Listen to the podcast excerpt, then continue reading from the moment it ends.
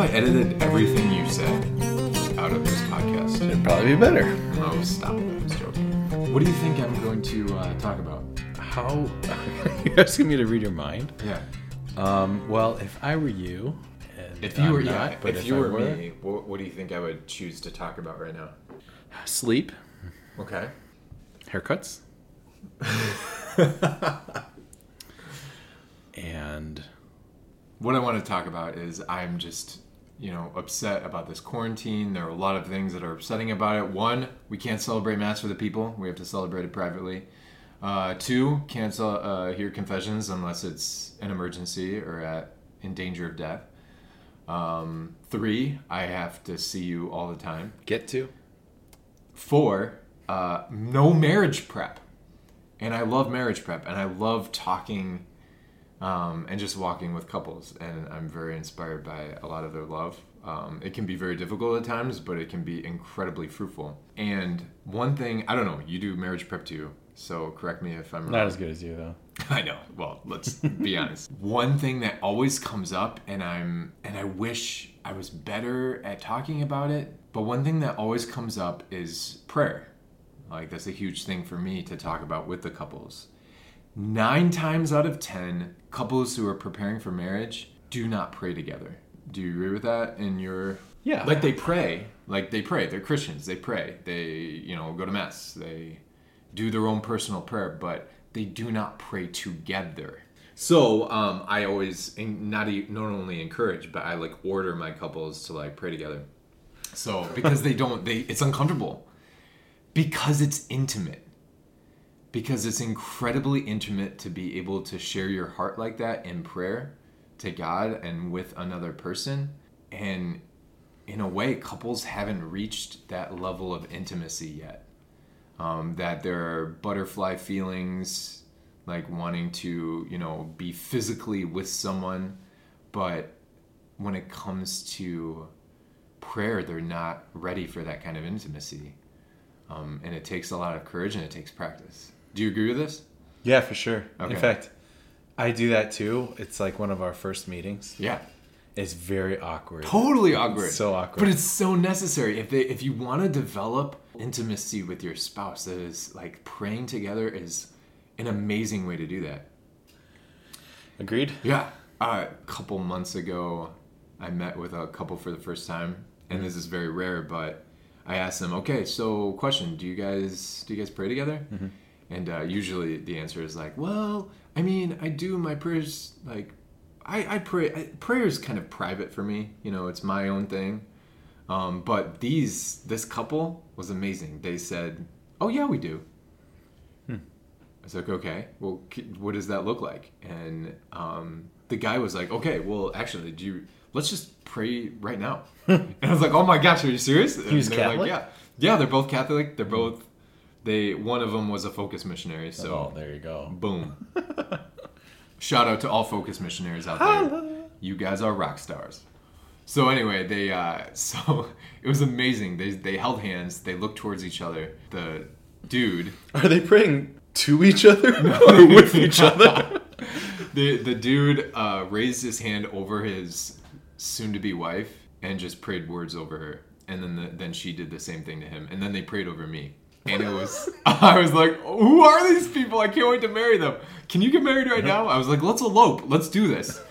Um, but anyway, uh, I that's one thing I wanted to talk about because especially in quarantine right now, God is really, I think, calling families to and, and spouses to a deeper intimacy with each other, um, and that is done through prayer. I think it's a beautiful thing to set the bar for them because they don't know really know what where the bar is. Yeah. And so when they walk into the room to get to receive marriage prep, like I just imagine that they're going like a lot of things are going on in their minds Totally. when they walk in. Yeah. And so for you to put them to put that like praying together on the list of things that they need to do in order to have a successful marriage, successful, healthy, spiritual marriage. That's great. That's great.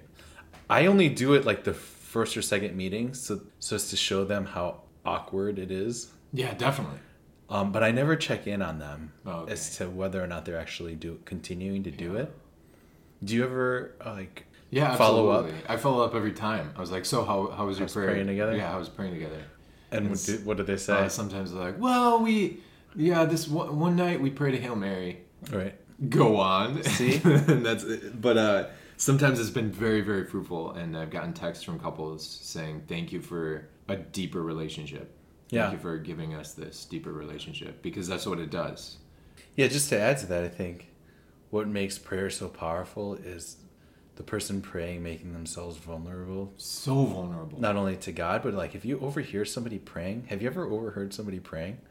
It's almost like, I got to get out of here Yeah. because this Yeah. is their time with God. Yeah. And if you overhearing, you almost feel like, I'm sorry, you're hearing what you're not supposed to be hearing. Yeah. Why I think it praying together um, improves intimacy between couples is because you can actually hear what the other person is praying for. You can not only join them, but you can share in their weaknesses and they can share in yours. So one thing that I've heard before, and it has to do with us just talking about this, just with marriage prep and couples. Like, okay, Father Tim, you're great. You're a mediocre priest and everything, but uh, how can you give marriage prep to someone when you're not married yourself and you're a celibate? Like, how is that even a thing? Um, I don't know if you've gotten that before. Nobody's ever told me that to my face. Yeah, someone told me that. It was Wow. after. Yeah, it was after a mass. Because I, I usually sometimes I bring up marriage prep during Sure, yeah. during my homilies, and this person who will remain nameless just said, "You know, you might not want to talk about that as much as you do because you're not married and you don't really get it." Yeah. And so I was kind of taken aback, and I'm like, "I'm sorry. I just I'm doing what God wants me to do." Like even in my three years of priesthood so far, I have dealt with I think 13 or 14 different couples in marriage prep, and you get a sense of so many different beautiful things, issues, successes, failures within relationships. Um, whereas a couple who is preparing for marriage, all that they've really seen is one couple themselves. And so to get an outside perspective on someone who has seen so many and worked with so many different relationships, uh, it's it is healthy. It is help. Yeah, it is helpful. Yeah, and it would be kind of a lie to to think that you wouldn't be able to help just because you're not married. It's like somebody saying, "Oh, you can't help me if I'm drowning. You can't help me because you're not drowning." Yeah, Like that's ridiculous. That doesn't make any sense. yeah, So, or you can't help me because you can't help me with my eating disorder because you don't have an eating disorder. Mm. You can't help me with my depression because you're not depressed. That's a good point. the value in in priests preparing couples is yeah so it's it's true like we're not married. We don't really experience the day-to-day life of a married couple. But our experience is doesn't lie in the day-to-day how to practical of how to be married. You go go to your parents go to your other friends who are married for that. Where our experience is valuable is that our we are called to teach what God, um, why God established the sacrament as a sacrament. The institution of marriage existed long before the sacrament.